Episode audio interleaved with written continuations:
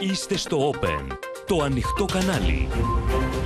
Κυρίες και κύριοι, καλησπέρα σας. Είμαι ο Νίκος Τραβελάκης και πάμε να δούμε μαζί τα νέα της ημέρας στο κεντρικό δελτίο ειδήσεων του Open που αρχίζει αμέσως τώρα.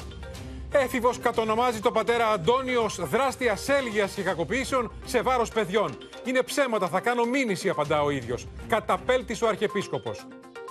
Αποκλειστική μαρτυρία στο Open μου προσέφερε χρήματα ο πατέρας Αντώνιος για να μην μιλήσω για τα όσα έβλεπα στην κυβωτό του κόσμου. Ερντογάν και Ακάρ πάτησαν το κουμπί για αεροπορικές επιθέσεις στου Κούρδους της Συρίας. Μήνυμα Τσαβούσογλου με υπονοούμενα για την Ελλάδα. Κατηγορώ δεν διακατά Ερντογάν. Είναι ταραξία στα χνάρια του Πούτιν, λέει. Θα κάνουν το μοιραίο λάθος αν έρθουν νύχτα, διαμηνεί ο αρχηγός ΓΕΘΑ. Νέος συναγερμός για κόκκινα δάνεια. Κυβερνητικό σχέδιο για μηνιαία ενίσχυση στη δόση των δανείων.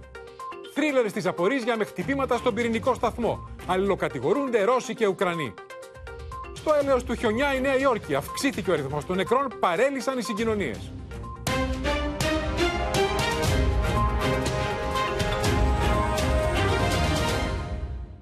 Σοκ και αποτροπιασμό στο Πανελλήνιο, κυρίες και κύριοι, προκαλούν τα νέα στοιχεία που έρχονται στο φως για κακοποίηση παιδιών στην κυβωτό του κόσμου, καθώς τουλάχιστον ένα από τα θύματα, 19 ετών σήμερα, καταγγέλει ως δράστη τον ίδιο τον πατέρα Αντώνιο, τον άνθρωπο που μέχρι σήμερα αποσπούσε ελληνικά και διεθνή βραβεία για τη δημιουργία της δομής το 1998 και για το κοινωνικό του έργο.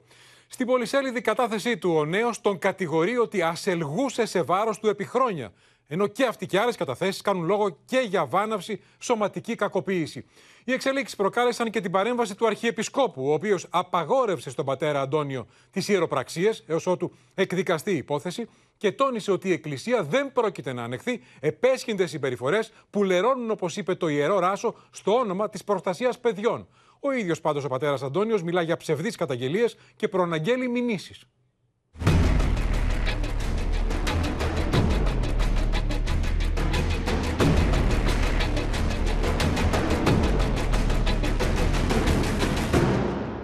Όλα όσα καταγγέλλονται είναι ανυπόστατα ψεύδι. Μπορεί ο πατέρας Αντώνιος να διαψεύδει τις καταγγελίες σε βάρος της κυβωτού του κόσμου. Ωστόσο, ο 19χρονο πρώην φιλοξενούμενος της δομής, με κατάθεσή του κατονομάζει τον ίδιο τον ιερέα για ασέλγεια σε βάρος του.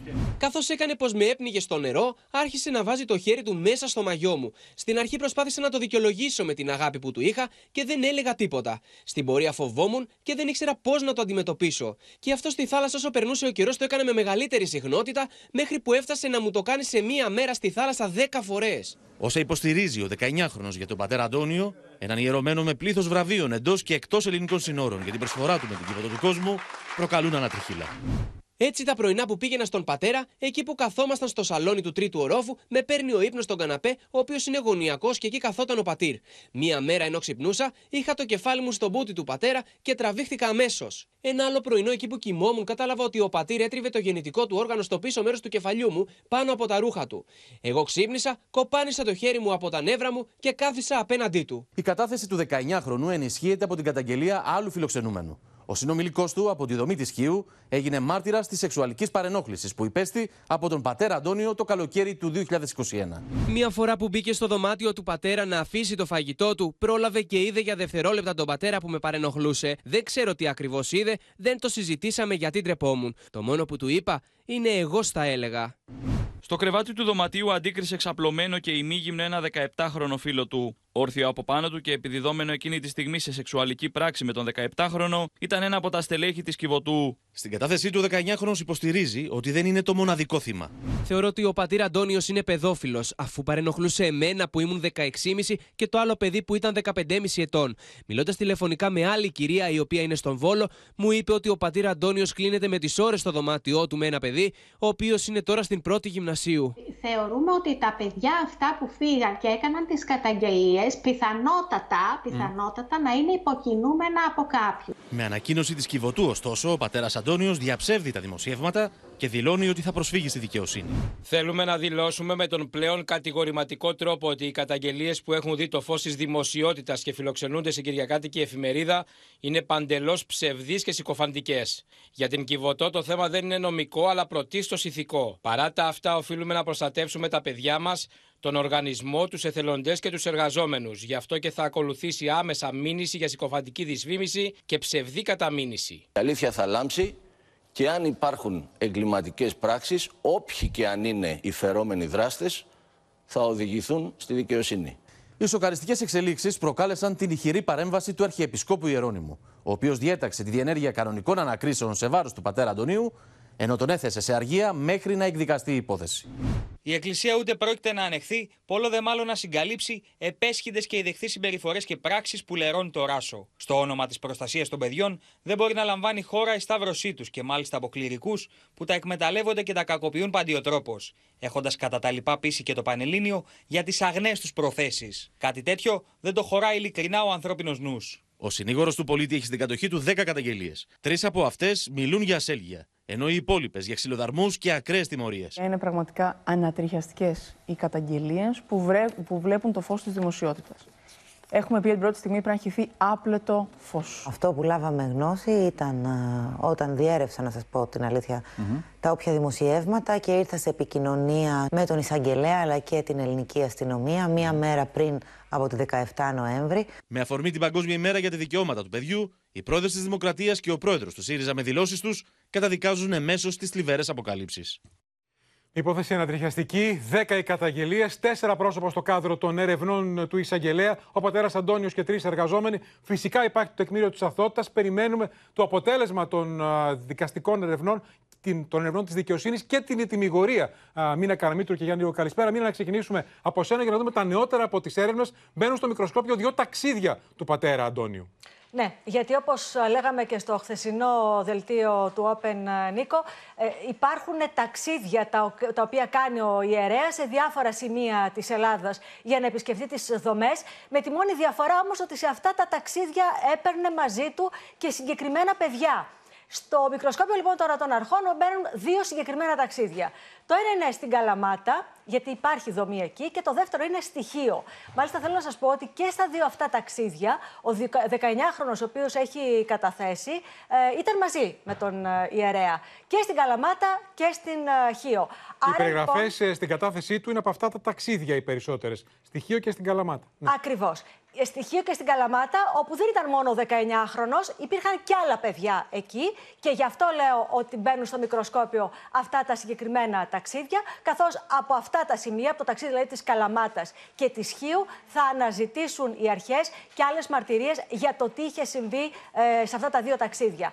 Τώρα, ε, τι περιγράφουν, ε, Νίκο, ε, κάποια από τα παιδιά τα οποία πέρασαν από τις δομές; Λένε λοιπόν στις περιγραφές τους κάποια από αυτά ότι έδειχνε ο ιερέας ιδιαίτερη προσοχή σε κάποια από τα παιδιά που υπήρχαν στις δομές. Φαινόταν να τα πρόσεχε λίγο περισσότερο και μάλιστα στις περιγραφές τους λένε ότι αυτή η προσοχή του ιερέα σε κάποιες περιπτώσεις άγγιζε και τα όρια του επιλήψιμου.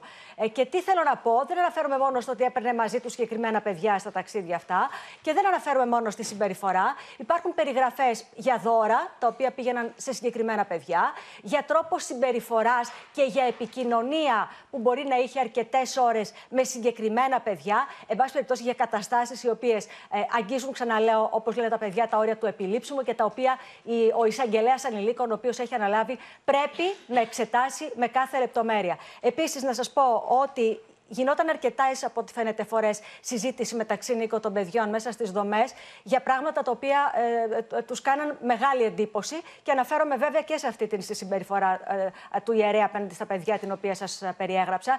Και μάλιστα υπάρχουν κάποιες μαρτυρίες που λένε ότι ε, ε πολλές φορές στι συζητήσεις τους κάναν λόγο για αυτές τις φήμες και για αυτά τα περιστατικά, τα οποία μετά τα είδαμε να τα περιγράφει ο 19χρονο στην κατάθεσή του στην Ασαέλα και φυσικά να τα επικυρώνει μετά και με τη δική του την κατάθεση και ο 17χρονο. Τέλος, να σας πω ότι ο 19χρονος και ο 17χρονος που κατέθεσαν στην αστυνομία στο ανηλίκων, πρώτα έγινε μια συζήτηση με την ψυχολόγο της ε, υποδιεύθυνσης και μετά κάθισαν να του πάρουν την κατάθεση, αυτή την επτασέλιδη ε, κατάθεση.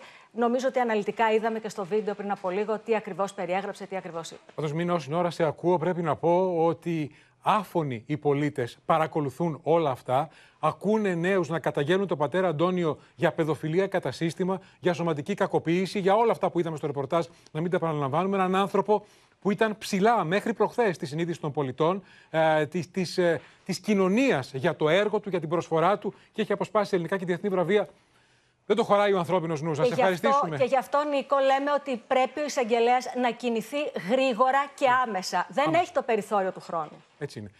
Για να μάθουμε ποια είναι η αλήθεια. Ακριβώς, Και να τη μάθουμε ακριβώς. όχι κάζοντας, όχι διαβάζοντας καταθέσεις που διαραίουν, αλλά παρακολουθώντας το αποτέλεσμα της δικαιοσύνης. διαδικασίας που προβλέπει ε, ο ποινικός κώδικας για αυτές τις τόσο σοβαρές περιπτώσεις. Όταν μιλούμε για κακοποίηση παιδιών. Να σε ευχαριστήσουμε, Μίνα Καλαμήτρου. Πάμε στο Γιάννη Ρίγο, ο οποίος νωρίτερα, Γιάννη, καλησπέρα, συνομίλησες με τον ουσιώδη μάρτυρα που είδαμε στο ρεπορτάζ και είπε η Μίνα, είναι σήμερα 17 ετών. Είναι ο άνθρωπος που κατέθεσε πέμπτη βράδυ στην αστυνομία και επιβεβαίωσε τα καταγγελόμενα για ασέλγεια σε βάρος του 19χρονου σήμερα στοιχείο. Τι σου είπε λοιπόν το παιδί αυτό; Νίκο, είναι γνωστά τα όσα έχει καταθέσει στις αρχές ο σήμερα 17χρονο. Αποκάλυψε όμως σε εμάς εδώ στο Open ε, ποια ήταν η αντίδραση του ιερέα. Συγκεκριμένα λοιπόν ανέφερε ότι προσπάθησε να του δώσει αρκετά χρήματα την επόμενη κιόλας ημέρα μετά από όλα όσα είχε δει ε, για να, α, να σιωπήσει και να πει, μην πει τίποτα. Βλέπουμε άλλωστε για τη συγκεκριμένη κάρτα. Τι ακριβώς μας είπε; Μετά από όλα αυτά ε, όσα είδα να γίνονται μέσα στο δωμάτιο αυτό της μάρτυρας, την επόμενη κιόλας ημέρα ο πατέρας Αντώνιος με πλησίασε και επιχείρησε να με χρηματίσει για να μην μιλήσω και να μην πω πουθενά όσα είχα δει. Συγκεκριμένα μου είχε πει ότι θα μου δώσει χιλιάδες ευρώ για να ξεχάσω όσα είδα. Αυτό που είδα πρέπει να γινόταν συστηματικά. Μάλιστα, το ίδιο βράδυ που τους είπα μέσα στο δωμάτιο, που τους είδα μέσα στο δωμάτιο, ο φίλος μου ήρθε και μου είπε τα πάντα, αλλά φοβόταν να μιλήσει. Χαίρομαι τελικά που μας άκουσε και, βρ- και βρήκε τώρα την ε, δύναμη να τον ε, καταγγείλει. Αυτά ήταν όσα μας ανέφερε εδώ αποκλειστικά στο Open ε, ο 17χρονο, ο οποίος ήταν αυτόπτης μάρτυρας του α, που είδε την. ε, Και μέσα επειδή στο είναι δωμάτιο πολύ τι συνέβη. σοβαρά και προστίθεται και αυτό το στοιχείο στην έρευνα της δικαιοσύνης και του εισαγγελέα, εγώ πραγματικά ελπίζω όλα αυτά να μην είναι αλήθεια. Ελπίζω να μην είναι αλήθεια, θα αποφανθεί η δικαιοσύνη, διότι είναι αδιανόητα για τον άνθρωπο, α, τον πατέρα Αντώνιο. Να σε ευχαριστήσουμε, Γιάννη Ρίγο, και να μ, δούμε και τη συνέχεια, κυρίες και κύριοι, γιατί υπάρχει συνέχεια. Δεν είναι μόνο η ασέλγεια σε βάρος ανηλίκων. Από τις 10 καταθέσεις και κυρίως του 19χρονου προκύπτουν καταγγελίες σε βάρος του πατέρα Αντώνιου και άλλων τριών α, στελεχών της κυβωτού του κόσμου και για βαριά σωματική κακοποίηση μέχρι σε αιμορραγίας.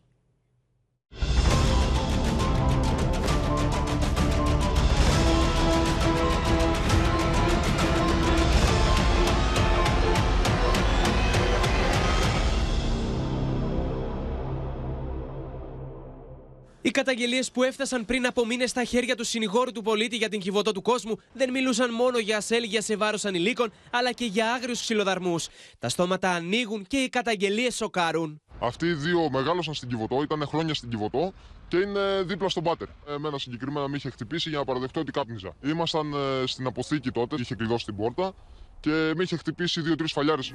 Στην κατάθεσή του, ο 19χρονο, ο οποίος καταγγέλει τον ιερέα για ασέλγεια, αναφέρει ότι όταν τα παιδιά παραβίαζαν τους κανόνες, βρίσκονταν αντιμέτωπα με ομή βία, με παρόντα μάλιστα κάποιες φορές τον πατέρα Αντώνιο. Όταν έφυγα από την Κιβωτό το 2022, έκοψαν από το σχολείο του στην Καλαμάτα τέσσερα παιδιά. Εκεί για ένα μήνα τα είχαν κλειδωμένα σε δωμάτια και τα χτυπούσαν κάθε μέρα ενώπιον του πατέρα Αντώνιου. Καπνίζαμε και κάναμε κοπάνες. Οι περιγραφές των παιδιών συγκλονίζουν και σύμφωνα με τα λεγόμενά τους παραπέμπουν σε βασανιστήρια. Ένα παιδί μου είπε ότι τον έκαναν μπλε στο πρόσωπο από το ξύλο. Ο πατήρα Αντώνιος είπε: Για φρεσκαρίστε του λίγο τη μνήμη και άρχισαν να το χτυπάνε με ένα σίδερο στα καλάμια των ποδιών του μέχρι που μάτωσαν. Το ξύλο το έριχναν δύο τύποι από τη δομή. Δεν τίθεται σε διακινδύνευση η λειτουργία της δομής με τις πρόσφατες αποφάσεις και του Υπουργείου Απασχόλησης και του Υπουργείου Οικονομικών. Και οι καταγγελίες αυτές δεν υπάρχει καμιά αμφιβολία ότι χωρίς κολυσιεργία, χωρίς καθυστέρηση, πρέπει να διερευνηθούν το ταχύτερο δυνατό από τις διοκτικές αλλά και από τις εισαγγελικές αρχές. Ξύλο, πολύμηνε τιμωρίες, απομόνωση ακόμα και εκμετάλλευση καταγγέλνουν παιδιά που μεγάλωσαν στις δομές της Κιβωτού. Περιγραφές που κόβουν την ανάσα και δύσκολα σβήνονται από τη μνήμη. Πήρα την πορεία να είμαι κλειδωμένη σε ένα δωμάτιο σχεδόν όλο το καλοκαίρι και η μόνη έξοδος που έκανα από εκεί ήταν κάποιες συγκεκριμένες ώρες, τηρούσα ένα συγκεκριμένο πρόγραμμα και το οποίο αυτό ήταν μόνο δουλειές. Μέσα σε ιδρύματα, μέσα στους τέσσερις τείχους ενός σπιτιού. Και η πολιτεία τι Παρέμενε έκανε; κρυφό και Τι έκανε; κανεί δεν το κατήγγειλε. Η πολιτεία έπρεπε να αναπτύξει, αν θέλετε. Αφήναμε ε, αυτά τα παιδιά χωρίς κανέναν έλεγχο σε τόσες δομές και δεν ξέρουμε τι γίνεται. Την ίδια ώρα οι υπεύθυνοι των δομών δηλώνουν άγνοια ακόμα και για τη δομή του Βόλου, όπου η καταγγελία ενός εργαζόμενου για κακοποιητική συμπεριφορά συναδέλφων του οδήγησε στην απόλυση του ίδιου. Δεν υπάρχει κάποια επίσημη ανακοίνωση ούτε από την εισαγγελία ούτε από την αστυνομία. Ό,τι μαθαίνουμε, το μαθαίνουμε από εσάς. Εμείς εδώ συνεχίζουμε και κάνουμε τη δουλειά μας κανονικά όπως την κάναμε. Δεν αποκλείεται τα στόματα να ανοίξουν, καθώς σύμφωνα με πληροφορίες υπάρχουν δύο ακόμα παιδιά της δομής που φέρεται να γνώριζαν για την ασέλγεια σε βάρος του 19χρονου. Και το θέμα είναι μείζον. Είναι μαζί μας και η Σοφία Φασουλάκη, γιατί αύριο, Σοφία, καλησπέρα, συγκαλείται έκτακτη σύσκεψη στο Μέγαρο Μαξίμου για την υπόθεση αυτή. Διότι ένα ζήτημα είναι η δικαιοσύνη να ρίξει φως και να βρεθεί αν υπάρχει, αν έχουν διαπραχθεί κακουργήματα όπως αυτά που περιγράφονται. Και το άλλο υπάρχουν παιδιά. Υπάρχουν παιδιά στη δομή που τώρα μπορούν να βλέπουν τηλεόραση, που παρακολουθούν τις εξελίξεις στα social media και μπορούν να έχουν μπροστά τους και τον πατέρα Αντώνιο και άλλους που εν, ενδέχεται να ενέχονται σε κακουργηματικές πράξεις. Τι γίνεται με αυτά τα παιδιά; Ακριβώς, Νίκο, και να τους βλέπουν δίπλα τους, να τους βλέπουν στις δομές όπου φιλοξενούνται. Τα παιδιά σήμερα βλέπουν τηλεόραση, όπως λες και εσύ πολύ σωστά, σερφάρουν στο διαδίκτυο και μαθαίνουν από πρώτο χέρι τι ακριβώς συμβαίνει. Εκεί λοιπόν πρέπει να στρέψει τώρα το βλέμμα η κυβέρνηση. Αυτό θα επιχειρήσει να κάνει αύριο στην έκτακτη σύσκεψη που θα γίνει στο Μέγαρο Μαξίμου. Παρουσία βέβαια του Πρωθυπουργού, των στενών του συνεργατών και της Δόμνας Μιχαηλίδου. Ποιο θα είναι από εδώ και πέρα το πλαίσιο λειτουργίας στην κυβωτό του κόσμου, ώστε να μην πιεστούν, να μην στρεσαριστούν έτσι περαιτέρω αυτά τα παιδιά. Πώς μπορεί να γίνει αυτό; Αυτό θα προσπαθήσουν αύριο να δουν σε αυτή τη σύσκεψη, Νίκο πώς, μπορούν, πώς μπορεί να παρέμβει η πολιτεία στη λειτουργία της δομής μέχρι να ξεκαθαριστεί η υπόθεση από τη δικαιοσύνη που όπως πολύ σωστά είπατε με τη μήνα αυτό θα πρέπει να γίνει όσο το δυνατόν γρηγορότερα. Σε κάθε περίπτωση πάντως, Και μια Νίκο, λεπτή ισορροπία και να ληφθούν άμεσα μέτρα και να μην α, παραβιαστεί το τεκμήριο της αθωότητας, Σοφία. Ακριβώς. Ακριβώς. Είναι λοιπόν μια πολύ λεπτή ισορροπία. Σε κάθε περίπτωση, ο ελεγκτικός μηχανισμός, εάν τελικά προσθεθεί, μπει ένας ελεγκτικός μηχανισμός, αυτός πιθανολογείται ότι θα είναι από περισσότερους κοινωνικούς λειτουργούς έως ότου λήξει αυτή η υπόθεση, έστω σε αυτό το πλαίσιο που βρίσκεται τώρα της προκαταρκτικής. Ξεκαθαρίζεται ωστόσο ότι δεν πρόκειται να διακοπεί η χρηματοδότηση της Κιβωτού. Υπάρχουν πολλά παιδιά που σήμερα έχουν ανάγκη από την Κιβωτό τη στέγαση, την τροφή τους, τα μαθήματά τους. Δεν μπορούν να πεταχτούν αυτά τα παιδιά στον δρόμο. Και βέβαια τονίζεται ότι δεν θα πρέπει να εξαχθούν, Νίκο, βιαστικά συμπεράσματα. Όπως πολύ σωστά είπες, υπάρχει το τεκμήριο της αθωότητας, υπάρχουν και καταθέσεις των παιδιών. Θα πρέπει λοιπόν όλα αυτά να ερευνηθούν πολύ γρήγορα, να μην υπάρξουν καταδίκες πριν την ώρα τους, αλλά σε κάθε περίπτωση τα παιδιά θα πρέπει να προστατευτούν. Και να επαναξεταστεί ενδεχομένως το πλαίσιο ελέγχων σε αυτές τις δομές, ειδικά τις ε, μη κρατικές δομές, διότι στην περίπτωση αυτή, αν συνέβαιναν όλα αυτά τόσα χρόνια, δεν λειτουργήσαν αποτελεσματικά. Από φαίνεται ότι ο έλεγχος ήταν ατελής. Να σε ευχαριστήσουμε, Σοφία Φασουλάκη. Πάμε τώρα, κυρίες και κύριοι, στο άλλο μεγάλο θέμα της ημέρας. Καθώς ο Ερντογάν πάτησε το κουμπί, πάτησε το κουμπί για επέμβαση στη Συρία, για αεροπορικές επιδρομές, μαζί με τον Ακάρ. Μάλιστα, είχαν και κάμερα, θα το δούμε. Ξεκίνησαν επιβεβαιώνοντας όσους έλεγαν ότι προηγούμενη Κυριακή η τρομοκρατική επίθεση στο κέντρο της Κωνσταντινούπολης έστρωνε χαλή στην Τουρκία ακριβώς να απαντήσει σε αντίπεινα μια επίθεση που χρέωσε στους Κούρδους. Πάνω από 30 είναι νεκροί και μήνυμα Τσαβούσογλου που θα δούμε, που πολλοί ερμηνεύουν ως μήνυμα και στην Ελλάδα. Λίγο μετά τα μεσάνυχτα, Ερντογάν και Ακάρ πάτησαν το κουμπί για τη στρατιωτική επιχείρηση Γαμψό ψήφο τη Τουρκία εναντίον κουρδικών στόχων, κυρίω στο Κομπάνι, το σύμβολο τη αντίσταση κατά του Ισλαμικού κράτου. yarısına itibaren Irak'ın kuzeyinde, Suriye'nin kuzeyinde teröristlere ait hedeflere yönelik gerçekleştirilen harekat bildiğiniz gibi, sizin içinde olduğunuz gibi hassas bir şekilde planlandı ve çok şükür başarılı bir şekilde de icra edildi. Ίδια ώρα, ο Χουλουσιακάρ που διέταξε την επίθεση από το κέντρο επιχειρήσεων ανέβαζε στο λογαριασμό του στο Twitter το μήνυμα πως ήρθε η ώρα του λογαριασμού μετά την τρομοκρατική ενέργεια στην Κωνσταντινούπολη. Ήρθε η ώρα του λογαριασμού. Τα καθάρματα θα λογοδοτήσουν για τις ύπουλες επιθέσεις τους. Οι φωλιές των τρομοκρατών ισοπεδώνονται με πλήγματα ακριβίας. Δεκάδες Κούρδοι σκοτώθηκαν στους βομβαρδισμούς που εξαπέλυσε η Άγκυρα ως αντίπεινα για την τρομοκρατική επίθεση στην Κωνσταντινούπολη, παρά το γεγονός ότι από την πρώτη στιγμή το ΠΚΚ είχε αρνηθεί οποιαδήποτε σχέση του με επιθέσεις εναντίον πολιτικών στόχων. Σύμφωνα με την Άγκυρα, χτυπήθηκαν καταφύγια, σύραγγες και αποθήκες πυρομαχικών συμπεριλαμβανομένου του αρχηγείου των Κούρδων και ο Ακάρ έδωσε συγχαρητήρια στους πιλότους των τουρκικών μαχητικών. Hatası ve Türk Türkiye sınırları her zaman eminönlerde olacaktır. Arz ederim. Teşekkür ediyorum. Teşekkür ediyorum. Emniyet uçuşlarına diliyorum. Tekrar tebrik ediyorum. Yanaklarınızdan öpüyorum. Hayırlı uçuşlar. Emniyet uçuşlar. Το τουρκικό Υπουργείο Άμυνα δημοσιοποίησε βίντεο από τι αεροπορικέ επιδρομέ. Now, this comes exactly one week following those terror strikes in the heart of Istanbul on Istiklal Street that are believed to have been carried out by the PKK terror organization. Σε ανταπόκριση από τον Τιγιάρπακυρο, ρεπόρτερ της κρατικής τηλεόρασης της Τουρκίας, τονίζει ότι στο στόχαστρο της Τουρκίας μπαίνουν Κούρδοι που επί χρόνια στηρίζουν οι Ηνωμένες Πολιτείες. Uh, there were also uh, uh, attacks reported near the Turkey, uh, uh, Syria, the Turkey-Syria border. These are all places where the YPG and PKK terror group have been based for the last several years with support from the United States. Η Άγκυρα εξαπέλυσε τις αεροπορικές επιθέσεις παρά το γεγονός ότι οι Ηνωμένες Πολιτείες είχαν εκφράσει την αντίθεσή τους με μια τέτοια επιχείρηση και μέχρι στιγμής δεν υπάρχει επίσημη ανακοίνωση της Ουάσιγκτον. Οι πανηγυρισμοί των Τούρκων αξιωματούχων έκλεισαν με ένα tweet του Υπουργού Εξωτερικών Τσαβούσογλου, ο οποίος υπενθυμίζει την απειλή που έχει επανειλημμένως εκτοξεύσει ο Ταγί Περντογάν εναντίον της Ελλάδος. Θα έρθουμε μία νύχτα ξαφνικά. Θα έρθουμε μια νύχτα ξαφνικά. Είναι η ώρα του λογαριασμού, είπε ο Τσαβούσογλου. Μαρία Ζαχαράκη, καλησπέρα. Και αυτό ακριβώς το tweet του Τσαβούσογλου είναι που εκλαμβάνεται από τα τουρκικά μέσα ενημέρωσης ως μήνυμα ότι, ως συμπέρασμα ότι η Συρία είναι μήνυμα και για την Ελλάδα.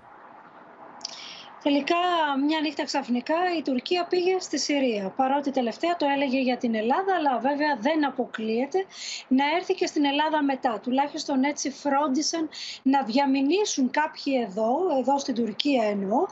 Έσπευσαν λοιπόν να πούν και πιο ευθέως ότι η επιχείρηση στη Συρία αποτελεί μήνυμα στην Ελλάδα και ότι η Ελλάδα θα είναι μια μπουκιά ουσιαστικά για την Τουρκία. Γιατί, γιατί η σημερινή επιχείρηση κατά των Κούρδων περιελάμβανε μια περιοχή όπως λένε ίση με την Ελλάδα, 123.000 χιλιόμετρα. Εχμές ε, ε, άφησαν όχι μόνο αναλυτές τουρκικά ΜΜΕ εδώ, άφησε και ο εκπρόσωπος του κυβερνώντος κόμματος, ο Μέρτσελίκο, ο οποίος είπε ότι δείχνει σε όλο τον κόσμο αυτό που έγινε σήμερα, ότι οι τουρκικές ένοπλες δυνάμεις θα απαντήσουν σε αυτούς που στρέφουν το βλέμμα τους κατά της χώρας μας κάτω από οποιασδήποτε συνθήκες έτσι ανέφερε. Τώρα, ε, Αλλά προφανώς η Ελλάδα δεν είναι Συρία. Ε, πέραν του ότι είναι ζήτημα ότι έχει βομβαρδίσει α, 90 περιοχές, έχουμε πάνω από 30 νεκρούς, μια ανεξάρτητη χώρα η Τουρκία. Και ακόμα οι Αμερικανοί κοιμούνται, οι Ρώσοι δεν έχουν μιλήσει. Α, και δεύτερον, προφανώς η Ελλάδα α, δεν είναι Συρία. Όχι ότι η Συρία είναι, το ξαναλέω, μια ανεξάρτητη χώρα. Α, είναι αδύνατο, αδιανόητο να διατυπώνω τέτοιοι συνειρμοί. Ότι οι βομβαρδισμοί κατά των Κούρδων στη Συρία μπορούν να είναι προάγγελος κάποιας αντίστοιχης επιδρομής στην Ελλάδα. Αδιανόητο, Μαρία. Το γεγονός όμως ότι δεν έχουν μιλήσει, Νίκο, όπως είπες, Ρωσία και οι Ηνωμένες Πολιτείες, αν και επισήμως διαψεύδεται, ε, σημαίνει ότι έδωσαν και οι δύο αυτές υπερδυνάμεις το πράσινο φως στην Τουρκία. Λένε ότι το σχεδίαζε καιρό η Τουρκία. Ε, δεν έχει να κάνει με την τρομοκρατική επίθεση στην Κωνσταντινούπολη. Απλά βρέθηκε η κατάλληλη συγκυρία για να γίνει τώρα η επιχείρηση. Λένε λοιπόν ότι ε, δόθηκαν και πάρθηκαν ανταλλάγματα. Οι Ηνωμένες Πολιτείε έκαναν τα στραβά μάτια για να πάρουν το ναι του Ερντογάν για την ένταξη της Σουηδίας και της Φιλανδίας στο ΝΑΤΟ και ότι η Ρωσία έδωσε την άδεια στην Τουρκία για τον εναέριο χώρο στη Βόρεια Συρία για να ξεπληρώσει τις καλές μεσολαβητικές προσπάθειες. Τώρα, μέσα σε αυτό το κλίμα, Μαρία Ζαχαράκη, συζητείται πολύ μια χειραψία α, στο Μουντιάλ. Εδώ πάρα πολύ η φωτογραφία που δείχνει Ερντογάν τον Σίση με τον Αιγύπτιο πρόεδρο. Με τον Αιγύπτιο πρόεδρο είναι χαρακτηριστική. Νίκος, σφίξιμο χεριών, χαμόγελα, σαν να μην έχει προηγηθεί τίποτα, σαν να μην έχει υποθεί τίποτα. Και από πάνω τους ο κουμπάρος, ο Εμμύρη του Κατάρ, που έκανε και το μυστικό συνοικέσιο. Τρίμπλα λοιπόν Ερντογάν σε μια παγκόσμια ποδοσφαιρική οργάνωση στην τελετή έναρξης σήμερα του Μουντιάλ στο Κατάρ. Με μέσο, όπως λένε τον Εμμύρη του Κατάρ, να προσεγγίζει, ε, χρησιμοποιεί ως μέσο Ερντογάν τον Εμμύρη για να ε, προσεγγίσει χώρες Και γιατί έχει σημασία, Μαρία, αυτή η φωτογραφία να το εξηγήσουμε, διότι ο Αιγύπτιος Υπουργός Εξωτερικών πριν από λίγες εβδομάδες είχε πει σταματάμε το διάλογο με την Τουρκία και είχε σταματήσει κάθε επαφή Καΐρου Άγκυρας. Άρα αυτό Φαίνεται, να δούμε, το εκμεταλλεύεται ο Ερντογάν προ το παρόν, επικοινωνιακά, μπορεί να αλλάξει τα δεδομένα. Να σε ευχαριστήσουμε, Μαρία Ζαχαράκη, και να δούμε ένα απόσπασμα από τα ρεπορτάζ που μεταδίδουν τις τελευταίες ώρες τα τουρκικά μέσα ενημέρωσης για τις επιδρομές τουρκικές στη Συρία και πώς αυτές θα μπορούσαν να αποτελέσουν προάγγελο αντίστοιχης επιδρομής. Μήνυμα στην Ελλάδα. Yani Yunanistan'a çok net bir mesajı var burada. Ben açıkçası öyle bakıyorum. Gerek gerek milli milli mühimmatla, Türkiye'nin kendi üretmiş olduğu mühimmatla gerekse bu kadar geniş bir hava sahasını kapsayacak şekilde yapılmış olan harekatla. Yani bu harekat alanına baktığınız zaman e, yani e, Yunanistan kadar Οι απαντήσεις στην Τουρκία ήρθαν πάντως από την Αθήνα με τον Νίκο Δένδια να χαρακτηρίζει την Τουρκία διεθνή ταραξία και να κατηγορεί τον Ερντογάν ότι βαδίζει τα χνάρια του Πούτιν. Ενώ ο αρχηγός των ενόπλων δυνάμεων, ο στρατηγός Φλόρος, προειδοποίησε ότι όποιος κάνει το λάθος να έρθει νύχτα θα αντιμετωπίσει νέο μαραθώνα ή νέα σαλαμίνα. Ταραξία της περιοχής, χαρακτήρισε την Τουρκία ο Υπουργός Εξωτερικών Νικό Δένδιας, ο οποίος μιλώντας σε διεθνές φόρουμ στο Μπαχρέιν, αποδόμησε τον αναθεωρητισμό της Άγκυρας, ταυτίζοντας τον Ερντογάν με τον Πούτιν. If the Russian in- invasion of Ukraine was successful, what would do you think would stop President Erdogan imitating it? Or what would stop other authoritarian rulers imitating the example? Turkey as, as, uh, acts as a disruptor. Turkey does not accept international law, does not accept international law of the sea, is a NATO member country, does not impose any sanction of Russia. Η Αθήνα είναι αποφασισμένη να βάλει φρένο στα σχέδια τη Άγκυρα στη Μεσόγειο, χρησιμοποιώντα ω ενεργούμενο την προσωρινή κυβέρνηση τη Τρίπολη. delimits sea zones with the so-called government of Libya against international law, ignoring that islands have all rights as the mainland. As if Greece would delimiting the central Mediterranean with Tunisia, ignoring the presence of Italy. Την ίδια ώρα στην Ανατολική Μεσόγειο, με επίκεντρο την Αλεξάνδρεια, βρίσκεται σε εξέλιξη μεγάλη ελληνογυπτιακή άσκηση Μέδουσα με τη συμμετοχή της Σαουδικής Αραβίας και της Κύπρου. Την ερχόμενη Τρίτη, Αθήνα και Κάιρο ετοιμάζονται να υπογράψουν μνημόνιο συνεργασίας για την οριοθέτηση ζωνών έρευνας και διάσωσης στις περιοχές δικαιοδοσίας τους στα διεθνή ύδατα της Ανατολικής Μεσογείου, στέλνοντας σαφές μήνυμα ασφάλειας και σταθερότητας, το οποίο κανένας δεν μπορεί ούτε να αγνοήσει ούτε να αμφισβητήσει. Η Τουρκία ξέρει πολύ καλά ότι το τουρκολιβικό σύμφωνο ε, έχει, είναι, είναι έολο. Δεν μπορεί να, αντι, να αντιτεθεί και να αντιπαρατεθεί σε μια νόμιμη καθόλου συμφωνία μεταξύ δύο κρατών όπως είναι η Ελλάδα και η Αίγυπτος. Να περιμένουμε πάντως κάποιες αντιδράσεις από την Τουρκία. Η Αθήνα παρακολουθεί στενά τις κινήσεις της Άγκυρας, η οποία δεν αποκλείεται να επιχειρήσει το επόμενο διάστημα έρευνες για υδρογονάνθρακε στην περιοχή του παράνομου τουρκολιβικού μνημονίου. Οι ελληνικές ενόπλες δυνάμεις είναι πιο ισχυρές, πιο έτοιμες και πιο αποτρεπτικές από ποτέ, διαμηνεί ο αρχηγός Γεθά στρατηγός Κωνσταντίνος Φλόρο. Ότι η Ελλάδα θα παραμείνει ισχυρή, ελεύθερη και ανεξάρτητη, όποιος και αν μας απειλήσει, όποιος και αν αποφασίσει να έρθει, όποια ώρα και αν επιλέξει να το κάνει. Όποιος κάνει το μοιραίο λάθος να έρθει, να το ξέρει από πριν, ότι θα βρει μπροστά του νέο μαραθώνα, νέα Σαλαμίνα και νέο 731. Και είμαι βέβαιος ότι τα ελληνικά όπλα θα δοξαστούν ακόμα μία φορά. Η πιο σαφής απάντηση από τον αρχηγό των όπλων δυνάμεων Γεωργία Γαλατζιώτη, καλησπέρα, στις τουρκικές απειλές και με το βλέμμα στη Λιβύη. Έτσι είναι, Νίκο, το μήνυμα που έστειλε ο στρατηγός Φλόρος ότι όποιος κάνει το μοιραίο λάθος να έρθει να ξέρει από πριν ότι θα βρει μπροστά του ένα νέο μαραθώνα, αν και έγινε με αφορμή τη γιορτή των ενόπλων δυνάμεων, τη χρονική στιγμή που έγινε δεν είναι καθόλου τυχαίο. Καθώς μπαίνουμε σε μια δύσκολη περίοδο, με στρατιωτικές πηγές να εκτιμούν ότι δεν αποκλείεται η Τουρκία να επιχειρήσει έρευνες για υδρογονάνθρακε στην περιοχή του παράνομου τουρκολιβικού μνημονίου. Η Ελλάδα, Νίκο, είναι αποφασισμένη να βάλει φρένο στα σχέδια της Άγκυρας στην Ανατολική Μεσόγειο και όπως όλα δείχνουν, αυτή τη φορά δεν θα το κάνει μόνη της, καθώς θα έχει στο πλευρό της και την Αίγυπτο. Την Τρίτη, όπως είπαμε, Αθήνα και Κάιρο ετοιμάζονται να υπογράψουν μια στρατιωτική συμφωνία με μεγάλη πολιτική βαρύτητα, με την οποία θα κλειδώσουν την περιοχή της ΑΟΣ τους για επιχειρήσεις έρευνας και διάσωσης. Ενώ παράλληλα στην Ανατολική Μεσόγειο, στην ευρύτερη θαλάσσια περιοχή της Αλεξάνδρειας, βρίσκεται σε εξέλιξη η μεγάλη ελληνογυπτιακή άσκηση Μέδουσα 12, η οποία κάνει σαφές στην Τουρκία και σε στρατιωτικό επίπεδο ότι Αθήνα και Κάιρο δεν θα χαρίσουν κυριαρχικά τους δικαιώματα στην περιοχή. Να σα ευχαριστήσουμε, Γεωργία Γαρατζιώτη, και όλα αυτά, κυρίες και κύριοι, με φόντο τις δραματικές εξελίξεις στα πολεμικά μέτωπα. Καθώς τις τελευταίες ώρες έχουμε ένα θρίλερ πάλι με τον πυρηνικό σταθμό της Ζαπορίζια. Βομβαρδισμοί, Ρώσοι και Ουκρανοί αλληλοκατηγορούνται, ενώ η Διεθνής Επιτροπή Ατομικής Ενέργειας προειδοποιεί και τις δύο πλευρές ότι παίζουν με τη φωτιά. Ο πυρηνικός σταθμός στη Ζαπορίζια δέχεται επίθεση.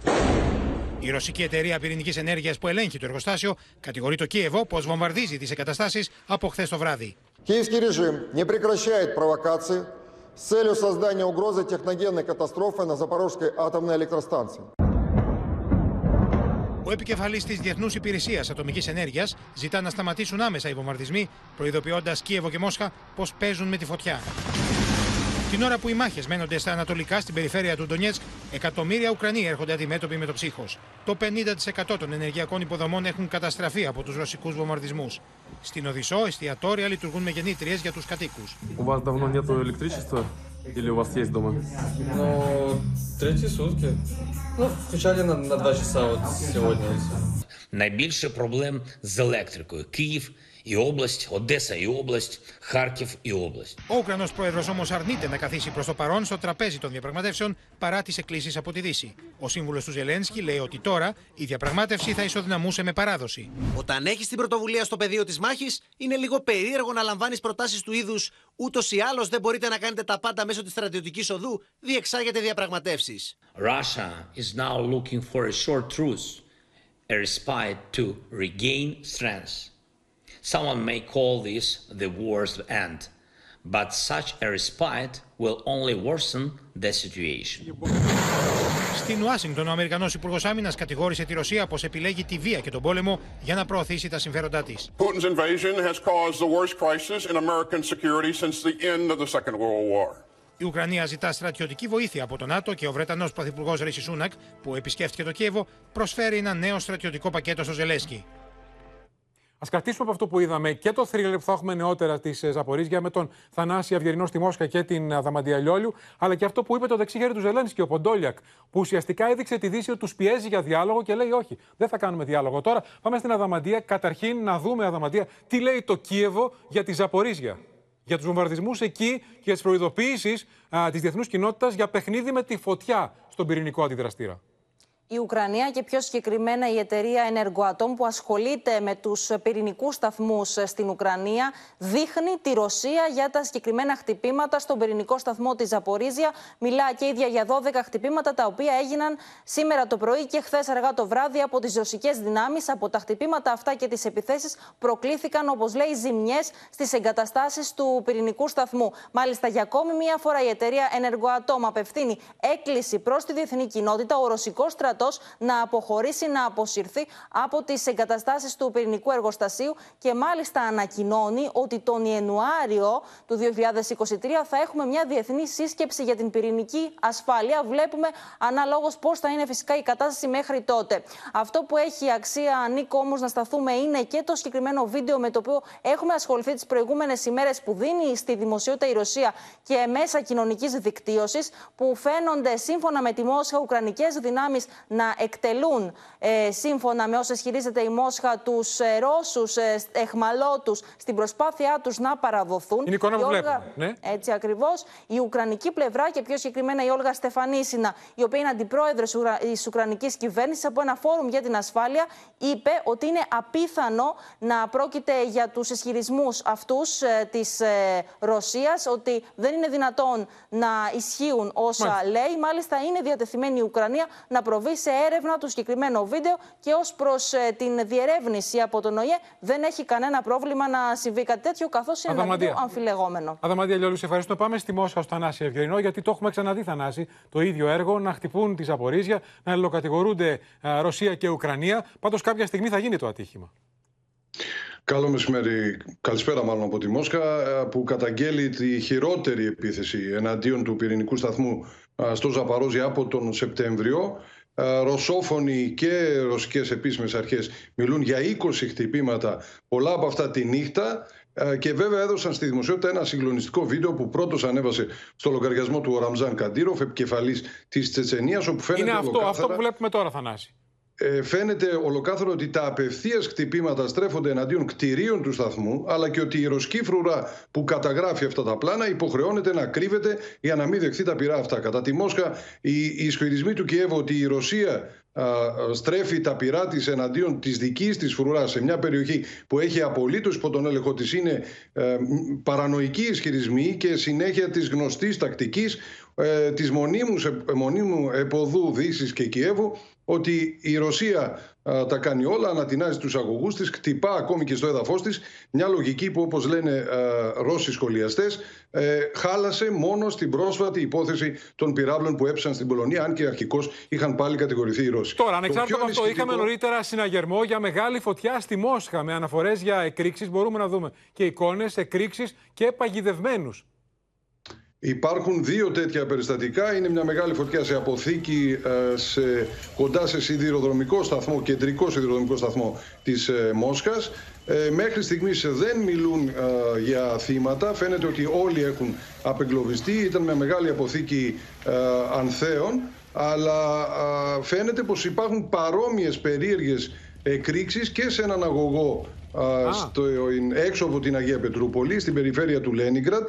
Είναι αγωγός φυσικού αερίου που δείχνει να ανατινάζεται. Ε, λένε ότι είναι από τεχνική, τεχνικό από κάποιο τεχνικό ναι. σφάλμα το συγκεκριμένο, αλλά είναι πολλοί αυτοί που πιστεύουν ότι κάτι μπορεί να συμβαίνει περίεργο, δηλαδή υπονοούν ότι μπορεί να υπάρχουν δολιοφθορείς, ενδεχομένως συνεργαζόμενοι ε, με το Κίεβο. Πάντως ε, η Μόσχα επισήμως κάλεσε και τον Γενικό Γραμματέα του ΟΗΕ και τα μέλη του Συμβουλίου Ασφαλείας να πάρουν θέση για αυτή την ιστορία με την ψυχρό δολοφονία, όπως επιμένει να λέει, τουλάχιστον 10 Ρώσων εχμαλώτων στο Λουγκάνσκ. Να ευχαριστήσουμε τον Θανάση Αυγερινό και στο μέτωπο της οικονομίας, κυρίες και κύριοι, καθώς ε, σε λίγες ώρες από τώρα αναρτώνται οι νέες τιμές ε, του ρεύματος για το μήνα Δεκέμβριο και μέσα στα επόμενα 24 ώρα θα ξέρουμε και τις νέες επιδοτήσεις. Στο ρεπορτάζ του Γιάννη Φόσκολου θα δούμε ποια είναι τα νέα δεδομένα λοιπόν, τι αλλάζει για τους πολίτες για ρεύμα αέριο και τι συμφέρει από εδώ και στο εξής. Ε, θέρμανση με ρεύμα, με πετρέλαιο ή με αέριο; Από ανατροπή σε ανατροπή πάει φέτος το κόστος θέρμανσης, καθώς πετρέλαιο, φυσικό αέριο και ρεύμα αλλάζουν λιανικές τιμές ανάλογα με τις επιδοτήσεις και τις εκτόσει. Οι καταναλωτές πάντως βάζουν προς το παρόν πετρέλαιο θέρμανσης με τον πιτόνι. Σε σχέση με πέρσι, βλέπουμε όλο και λιγότερο κόσμο να βάζει μεγαλύτερες ποσότητες. Δηλαδή έρχονται με τον πετονάκι 10-15 ευρώ ίσα ίσα να βγάζουν μια-δυο μέρες. Διαμέρισμα 100 τετραγωνικών μέτρων στην Αθήνα, μέτρια θερμομονωμένο, χρειάζεται 150 λίτρα το μήνα πετρέλαιο θέρμανσης. Το κόστος με τη σημερινή τιμή στα 1,278 ευρώ το λίτρο διαμορφώνεται στα 192 ευρώ για τον Δεκέμβριο. Βάλετε πετρέλαιο για φέτος όχι μόνο; Όχι, δεν έχουμε βάλει ακόμη. Για ποιο λόγο; Ε, για, λόγο για οικονομικά προβλήματα, mm. για οικονομική στενότητα. Θα βάλετε λιγότερο φέτος; Σαφώς, σαφώς. Είναι σχεδόν διπλάσια η τιμή από ό,τι ήταν πέρυσι. Πιο πολύ για το αέριο φοβόμαστε παρά για το ρεύμα.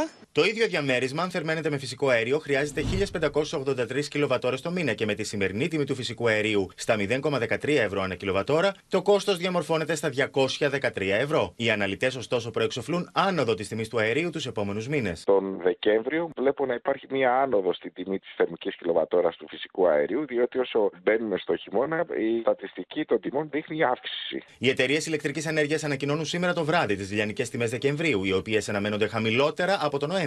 Η θέρμανση είναι που καίει τον κόσμο περισσότερο. Εφόσον οι λιανικέ μείνουν στα ίδια επίπεδα με τον Νοέμβριο, διαμέρισμα 100 τετραγωνικών μέτρων στην Αθήνα θα χρειαστεί 198 ευρώ για θέρμανση το Δεκέμβριο, αν έχει κλιματιστικά τελευταίας γενιάς. Αν όμως τα κλιματιστικά είναι παλαιότερα, το κόστος ανεβαίνει στα 284 ευρώ το μήνα, ενώ με ηλεκτρικά σώματα και θερμάστρες εκτοξεύεται στα 389 ευρώ το μήνα. Προσπαθούμε να περιορίσουμε όσο το δυνατό πιο πολύ. Δηλαδή, το θερμοσύφωνο μην το ανάβουμε τόσο πολύ. Χρησιμοποιούμε μόνο λίγες συσκευές. Οι κρατικές επιδοτήσεις για τα τιμολόγια Δεκεμβρίου θα ανακοινωθούν εντός της εβδομάδας.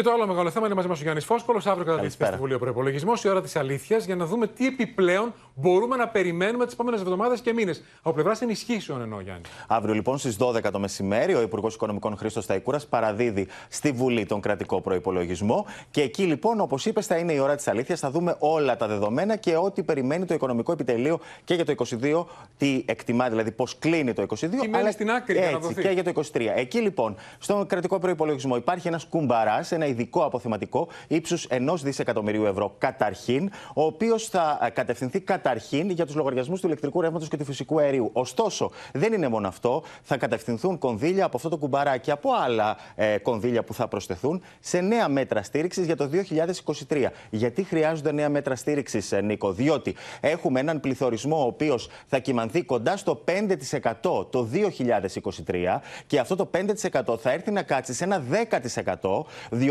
τόσο θα εκτιμάει ο προπολογισμό ότι θα κλείσει ο πληθωρισμός του 2022. Ποια είναι λοιπόν τα σενάρια που αυτή τη στιγμή βρίσκονται Πρακτικά, στο τραπέζι; Πάμε δούμε, ναι. Πρακτικά πάμε να τα δούμε. Το, η μεγάλη ανησυχία είναι τα τρόφιμα, είναι στο ράφι. Εκεί λοιπόν α, ε, ένα από τα επικρατέστερα σενάρια είναι ότι θα έχουμε ένα καινούριο food pass, μια επιταγή ακρίβειας όπως αυτή που θα δοθεί το Δεκέμβριο. ο Θόδωρος Κυλακάκη εδώ στο Open. Έτσι, ναι. όπως αυτή που θα δοθεί το Δεκέμβριο, ωστόσο είναι μια νέα ενίσχυση για το 2023. Το δεύτερο λοιπόν είναι ένα νέο πρόγραμμα επιδότησης δανείων. Γιατί το χρειαζόμαστε αυτό, Διότι όπως έχουμε πει, αυξάνεται πάρα πολύ το κόστος εξυπηρέτησης των δανείων, των στεγαστικών, των επιχειρηματικών, διότι αυξάνονται τα επιτόκια από την Ευρωπαϊκή Κεντρική Τράπεζα. Εκεί λοιπόν ε, στέλνει το βλέμμα του το οικονομικό επιτελείο για να μην δημιουργηθεί μια νέα γενιά κόκκινων δανείων, διότι έχουμε πει και εδώ από το Open ότι υπάρχει καμπανάκι από την Ευρωπαϊκή Κεντρική Τράπεζα ότι στην Ελλάδα υπάρχει ο κίνδυνος να δημιουργηθεί νέα γενιά κόκκινων Άρα, δανείων. με βάση αυτό που αποκαλύπτει σήμερα η Real News, υπάρχει σχέδιο στο πρωτοσέλιδό της, σχέδιο μηνιαίας επιδότησης στεγαστικών δανείων που έχουν ληφθεί με υποθήκη πρώτης κατοικίας. Ακριβώς. Μιλάμε λοιπόν για ένα νέο γέφυρα επί της ουσίας, το οποίο θα έρθει να επιδοτεί με εισοδηματικά κριτήρια, όχι όλους του δανειολήπτες, αλλά με εισοδηματικά κριτήρια δανειολήπτες ευάλωτους και κυρίως θα επιδοτεί την αύξηση που θα προκύπτει από την αλλαγή του επιτοκίου βάσει της Ευρωπαϊκής Κεντρικής Τράπεζας. Έτσι ώστε το κόστος καλύπτεται από εξυπηρέτησης το του κράτος. δανείου να παραμείνει σταθερό και να μην έχουμε χειρότερα μέσα στο 2023. Μιλάμε για μια-δυο Νίκο. δόσεις παραπάνω. Να σε ευχαριστήσουμε, ε, Γιάννη Φόσκολε, το χρόνο. Πάμε τώρα, κυρίες και κύριοι, στο πολιτικό πεδίο που έχει ανάψει νέες φωτιές. Ο νέος κύκλος δημοσιευμάτων για τις παρακολουθήσεις, για κοινό σύστημα ε, του παράνομου λογισμικού Predator με την ΑΕΠ και για παρακολούθηση με αυτό το κοινό σύστημα και του Υπουργού Κωστή Χατζηδάκη, αλλά και του επικεφαλής των εξοπλισμών και άλλων προσώπων. Νέος κύριο λοιπόν πολιτικής σύγκρουσης με την κυβέρνηση να μιλάει για μυθεύματα και τον ΣΥΡΙΖΑ να απαντά καλώντας την κυβέρνηση να μιλήσει επί του συγκεκριμένου. Νέα δεδομένα φέρνει στο φως η δημοσιογραφική έρευνα για τις υποκλοπές, προκαλώντας αναταράξεις σε πολιτικό επίπεδο, ενώ βάζει φωτιές στη δικαστική έρευνα. Τα δημοσιεύματα των εφημερίδων Βήμα και Ντοκουμέντο επιμένουν ότι το Predator λειτουργούσε συμπληρωματικά με τις παρακολουθήσεις της ΕΕΠ στα γραφεία της υπηρεσίας στην Αγία Παρασκευή, με εμπλεκόμενους πέντε αστυνομικούς και μια γυναίκα αστυνομικό επικεφαλής. Η γυναίκα φέρεται ότι ήταν εκείνη που έβαλε την υπογραφή της στην νόμιμη παρακολούθηση του Νίκου Ανδρουλάκη. με την καλπάζουσα φαντασία, με τις φήμες και κυρίως με τη φαντασία η οποία διαπρέπει στο σκοτάδι, γιατί στο φως ξέρει τη φαντασία ζορίζεται, δεν μπορεί να γίνει ουσιαστική συζήτηση. Για δεύτερη συνεχόμενη Κυριακή, η απάντηση του κυβερνητικού εκπροσώπου σε νέα αποκαλυπτικά δημοσιεύματα του Κυριακάτικου τύπου είναι τόσο αστεία που ούτε λίγο ούτε πολύ μας καλεί να εκφράσουμε και τη συμπαράστασή μας στον κακόμοιρο πρωθυπουργό μας, που ο ίδιος ήταν στόχος παρακολουθήσεων. Η εφημερίδα Ντοκουμέντο υποστηρίζει ότι παρακολουθήθηκαν ταυτόχρονα με το κακόβουλο λογισμικό και με την ΑΕΠ πέντε ακόμα πρόσωπα, μεταξύ των οποίων ο νυν Υπουργός Εργασίας Κωστής Χατζηδάκης, αλλά και ο πρώην Σύμβουλος Εθνικής Ασφαλείας του Πρωθυπουργού, ενώ χαρακτηρίζει την εταιρεία Intelexa εταιρεία κατασκοπίας στο πρότυπο των μυστικών εταιριών του Ισραήλ. αποδεικνύεται περίτρανα από τα ρεπορτάζ αυτό που έλεγα από την αρχή ότι το Predator χρησιμοποιείται από την Εθνική Υπηρεσία Πληροφοριών. Πίσω λοιπόν από αυτό το συγκεντρωτικό επιτελικό κράτος υπήρχε ένα ισχυρά οργανωμένο παρακράτος. βαθιά γελασμένοι στην κυβέρνηση της Νέας Δημοκρατίας αν νομίζουν ότι θα ρίξουν στάχτη στα μάτια του λαού με το νέο νομοθετικό κατασκεύασμα που επιβεβαιώνει το δόγμα ουδής εξαιρείται των παρακολουθήσεων. Όποιος έστρεψε τα μάτια της πατρίδας σε κομματικούς αντιπάλους και όχι στους εχθρούς του έθνους, έχει διαπράξει εθνικό έγκλημα. Το λόγο τώρα έχει η δικαιοσύνη, η οποία με δύο εισαγγελείς ψάχνει φως στην άκρη του τούνελ των συμβάσεων, προκειμένου να διαπιστώσει αν πράγματι πίσω από τις συμβάσεις της ΕΕΠ για αγορά συστήματος νόμων συνακροάσεων κρύβεται σύμβαση με το Predator ύψους 7 εκατομμυρίων ευρώ. Στην πολιτεία της Νέας Υόρκης, τώρα που είναι στο έλεος του χιονιά, με το χιόνι να ξεπερνά τα δύο μέτρα σε κάποιες περιοχές, όπου λέγεται ότι δεν έχει πέσει περισσότερο χιόνι στην ιστορία μέσα σε 24 ώρες. Ο αριθμός των θυμάτων αυξάνεται, οι συγκοινωνίες έχουν παραλύσει.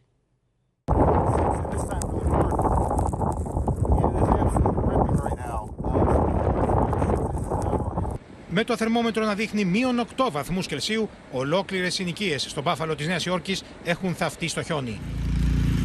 Εκείνοι που θα τολμήσουν να βγουν δίνουν μάχη για να καθαρίσουν ακόμη και λίγα μέτρα στις εισόδους των σπιτιών τους. Δυσκολεύονται και τα εκχιονιστικά. This is crazy.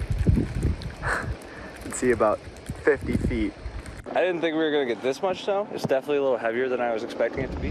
Abandoned cars, neighborhoods still unreachable, and this bowling alley's roof caved in. Τρεις άνθρωποι έχουν χάσει τη ζωή τους εξαιτίας της χιονοθύελας. Στις άκρες των δρόμων τα χιονιστικά στηβάζουν βουνά από χιόνι. Οι κάτοικοι λένε πω δεν έχουν ζήσει κάτι παρόμοιο. Η χιονόπτωση σπάει το ένα ρεκόρ μετά το άλλο στον Μπάφαλο. At least 77 inches of snow reported in Orchard Park, New York alone, with an estimated 66 inches in just 24 hours, marking a New York State all time record. We are hauling snow uh, because so much snow has fallen. There's really no place to put it now. Unfortunately, uh, it looks like more snow is coming. Δεκάδε είναι τα τροχαία ατυχήματα. Οι αρχέ καλούν του κατοίκου να μην παίρνουν τα οχήματά του, ακόμη και αν οι δημοτικέ αρχέ έχουν καθαρίσει του δρόμου. Slick roads, whiteout conditions leading to this pileup. At least 20 cars involved, including a Michigan State Police SUV. Δεκάδες πτήσεις ακυρώθηκαν στο διεθνές αεροδρόμιο του Μπάφαλο και 8 εκατομμύρια Αμερικανοί σε 6 πολιτείες βρίσκονται στο πέρασμα της χιονοθύελας. Parts of Wisconsin and Michigan seeing more than two feet of snow as Buffalo digs out from a snowstorm that isn't done yet. Πάμε κυρίες και κύριοι από την Νέα Υόρκη στο Κολοράντο να συναντήσουμε την Χριστίνη Ορδανίδου, η οποία θα μας ενημερώσει για μακελιό σε κλαμπ με πολλά θύματα. Συναγερμό σήμανε στο Κολοράντο, στις αρχές του Κολοράντο, όταν ένοπλος άνοιξε πυρ, μπήκε σε γκέι κλαμπ και άνοιξε πυρ, σκοτώνοντας πέντε ανθρώπους, τραυματίζοντα άλλους 18 Νίκο. Ε, έχει συλληφθεί ε, ένας ύποπτο. Το όνομά του είναι Άντρες Σολί, 22 ετών, ο οποίος τραυματίστηκε και νοσηλεύεται φρουρούμενος. Να πούμε ότι ε, ο επικεφαλής της αστυνομίας έκανε λόγο για κάποιους ανθρώπους που ηρωικά προσπάθησαν να τον σταματήσουν και σώσαν πολλούς ανθρώπους. Σώθηκαν ζωές χάρη σε αυτούς τους ήρωες όπως τους ε, ονόμασε.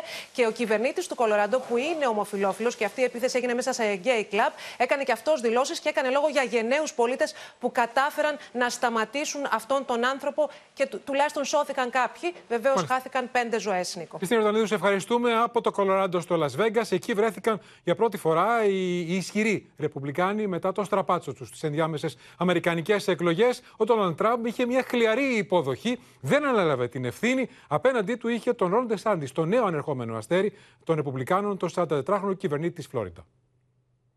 Ladies and gentlemen, 45th President of the United States, Donald J. Trump. Μάλλον χλιαρή ήταν η υποδοχή που επεφύλαξαν οι παρευρισκόμενοι στον Ντόναλτ Τραμπ στο συνέδριο Ρεπουμπλικανών Ευρωϊκής Ένωσης. Ο ίδιος έστειλε το μήνυμά του μέσω βιντεοκλήσης. We have to take back the White House in 2024. That's imperative. With victory, we will end Joe Biden's inflation nightmare and rapidly rebuild the greatest economy in the history of the world. Now we have to take the fight straight to Joe Biden and his radical and incompetent administration, and it is grossly incompetent and very dangerous. Στο ίδιο συνέδριο μίλησε και το ανερχόμενο αστέρι των Ρεπουμπλικανών, ο 43χρονος Ρον Ντεσάντη, που θεωρείται και πιθανό αντίπαλο του Ντόναλτ Τραμπ στο δρόμο προ τι προεδρικέ εκλογέ του 2024. We added four new Republican congressmen to the U.S. House of Representatives from the state of Florida. We secured super majorities in the Florida legislature, the most Republicans we have ever had in Florida history. Την ίδια στιγμή, ο Elon Musk επανέφερε το λογαριασμό του Donald Trump στο Twitter έπειτα από δημοσκόπηση που οργάνωσε ο ίδιος. Μάλιστα, όταν οι θετικές απαντήσεις ξεπέρασαν το 50% των ερωτηθέντων, ο Elon Musk έγραψε στα λατινικά Φωνή λαού, φωνή Θεού. Πάντως, ο Donald Trump, μιλώντας στο συνέδριο, ξεκαθάρισε πως δεν ενδιαφέρεται να επιστρέψει στο Twitter καθώς προτιμάει τη δική του πλατφόρμα. Truth Social has been very, very powerful, very, very strong. And I'll be saying that, but I hear we're getting a big vote to also go back on Twitter. Uh, I, I don't see it because I don't see any reason for it. Πάμε τώρα κυρίες και κύριοι εδώ επιστρέφοντας στην Πάτρα για να δούμε μια νέα σοκαριστική υπόθεση κακοποίησης ζώου. Ένας 70χρονο συνελήφθη με την κατηγορία αδιανόητο ότι έστερνε με το αυτοκίνητό του για 1,5 χιλιόμετρο αλυσοδεμένο ένα σκύλο, ο οποίος έχει τραυματιστεί πολύ σοβαρά. Οι κτηνίατροι λένε ότι μπορεί να χρειαστεί να ακροτηριαστεί το άτυχο ζώο. Ο κατηγορούμενος αντιμετωπίζει δεκαετή κάθυρξη. Αυτές είναι οι εικόνες της φρίκης. Το άτυχο ζώο έχει υποστεί σοβαρά τραύματα στα πόδια. Ο ιδιοκτήτης του το έσερνε με το αυτοκίνητό του, μέχρι περαστικοί να τον σταματήσουν και να ειδοποιήσουν την αστυνομία. Την έσερνε ο άνθρωπος αυτός πίσω από το αυτοκίνητο δεμένη, περίπου 1,5 χιλιόμετρο. Ε, ήταν σοκαριστικό το ότι είχε αφήσει αίμα παντού στο δρόμο. Αυτός είναι ο δρόμος στον οποίο ο ηλικιωμένος έσερνε το άτυχο ζώο για 1,5 χιλιόμετρο. Σύμφωνα με μαρτυρίες αυτών των μαρτύρων, ο δρόμος είχε γεμίσει από αίματα από τις πατούσες του άτυχου σκυλιού. Αιμορραγούσε από πληγές που είχε και στα τέσσερα του άκρα και στην κάτω γνάθη το πηγούνι αλλά και στο στέκνο και σοβαρά έλκη τριβή στα μετατάρτια. Το περίπου φύγαμε, καθαρίσαμε τι πηγέ του, του δώσαμε φαρμακευτική αγωγή και τώρα στη έχει μια μακρά ανάρρωστη. Πιθανόν να χρειαστεί κάποιο ακροτηριασμό σε κάποια δάχτυλα. Ο ηλικιωμένος συνελήφθη από αστυνομικούς. Σύμφωνα με πληροφορίες, αρχικά υποστήριξε ότι το ζώο ήταν βαρύ και δεν μπορούσε να το βάλει στο αυτοκίνητο και προτίμησε να το μεταφέρει στον κτηνίατρο με αυτόν τον τρόπο. Ο δράστης κατηγορείται αυτή τη στιγμή για, κακο, για κακοποίηση κακουργηματικού χαρακτήρα, που σημαίνει ότι επισύρεται ποινή καθήρξεως έως και 10 έτη. Ο ηλικιωμένος, στον οποίο επιβλήθηκε πρόστιμο ύψους 30.000 ευρώ, θα οδηγηθεί τη Δευτέρα το πρωί στον ανακριτή και στον εισαγγελέα πατρών. Την ίδια ώρα, η Ελλάς με βίντεο τη ζητά από τους πολίτες να καλούν το πενταψήφιο νούμερο 10410 και να καταγγέλουν περιστατικά κακοποίησης ζώων. Στο βίντεο, πρωταγωνιστεί ο Γιάννης Ζουγανέλης. Απίστευτο και σοκαριστικό. Πάμε στη Θεσσαλονίκη τώρα, κυρίες και κύριοι, για να δούμε με την αγωνία παλινοστούντων, οι οποίοι ουσιαστικά κατηγορούν την πολιτεία για αθέτηση υποσχέσεων και εξηγούν, θα το δούμε στο ρεπορτάζ, γιατί κινδυνεύουν οι άνθρωποι να χάσουν τα σπίτια τους. Αυτοί οι άνθρωποι ζητάνε προστασία από το κράτος. Πάντα θα μάθει γι' αυτό. Κραυγή αγωνίας χιλιάδων Ελληνοποντίων παλινοστούντων από την πρώην Σοβιετική Ένωση. Ζουν με τον εφιάλτη της κατάσχεσης πρώτης κατοικίας για στεγαστικά δάνεια που τους δόθηκαν με εγγύηση 100% του ελληνικού δημοσίου. Μετά το 20 χρόνια, τράπεζες στέλνουν δηλαδή μαζικές διαταγές πληρωμής. Ζητάνε φάπαξ να πληρώσουμε δηλαδή τα ανεξόφλητα ποσά και απειλούν και μας απειλούν δηλαδή για να δώσουμε, για, για να χάσουμε και το σπίτι. Οι διαταγές πληρωμής τους κοινοποιούνται καθημερινά και οι ίδιοι βρίσκονται σε αδιέξοδο. Αυτό που διεκδικούμε είναι να ρυθμιστεί ολόκληρο το δανειοδοτικό ποσό, να κουρευτεί βασική οφειλή. Δεν μπορούν αυτοί οι άνθρωποι να πληρώνουν αυτά τα χρήματα. Εκτός των άλλων, οι υπερήλικες ασφαλισμένοι του ΑΕΦΚΑ και οι ανασφάλιστοι του ΟΠΕΚΑ πασχίζουν να επιβιώσουν με πενιχρά επιδόματα, καθώς δικαίωμα για εθνική σύνταξη έχουν μόνο όσοι ήρθαν στην Ελλάδα πριν από το 1992. Στην εθνική σύνταξη που είναι 360 ευρώ, μας έχουν αποκλείσει γιατί μας πληρώνουν το μισό. 30 χρόνια από το πρώτο κύμα των αδελφών μας ποντίων από τις χώρες πρώην Σοβιετικής Ένωσης παραμένουν άλυτα πολλά ζητήματα. Το θέμα δεν είναι νομικό. Το θέμα είναι καθαρά πολιτικό. Η Πανελλήνια Ομοσπονδία Σωματείων Ελληνοποντίων Παλινοστούντων από την πρώην Σοβιετική Ένωση διοργάνωσε σήμερα έκτακτο συνέδριο, ζητώντας βιώσιμες λύσεις για τα στεγαστικά και συνταξιδιωτικά του ζητήματα. Έχει γίνει σήμερα ο λαός αυτός, ο κόσμος αυτός, μια γροθιά, μια δύναμη η οποία υποστηρίζει τον εαυτό του αλλά και την Ομοσπονδία στην επίλυση των θεμάτων αυτών. Όπως λένε χαρακτηριστικά, οι Ελληνοπόντιοι παλινοστούντες από την πρώην Σοβιετική Ένωση δεν θέλουν άλλο ξεριζωμό από την ίδια τους την πατρίδα. Και στο σημείο αυτό, κυρίες και κύριοι, 16 λεπτά πριν από τους 8 ολοκληρώθηκε και απόψε το κεντρικό δελτίο ειδήσεων. Μείνετε στο Open αμέσως τώρα η σατυρική εκπομπή Η Λάβα. Στις 9 ακριβώς μην χάσετε το νέο επεισόδιο της εξαιρετικής σειράς στο κόκκινο ποτάμι με την υπογραφή του Μανούσου Μανουσάκη. Στις 10 ελληνική ταινία απόψε στο Open φωνάζει ο κλέφτης Δίνος Ηλιόπουλος Ρένα Βλαχοπούλου. Από όλους εμάς, καλό σας βράδυ και καλή εβδομάδα.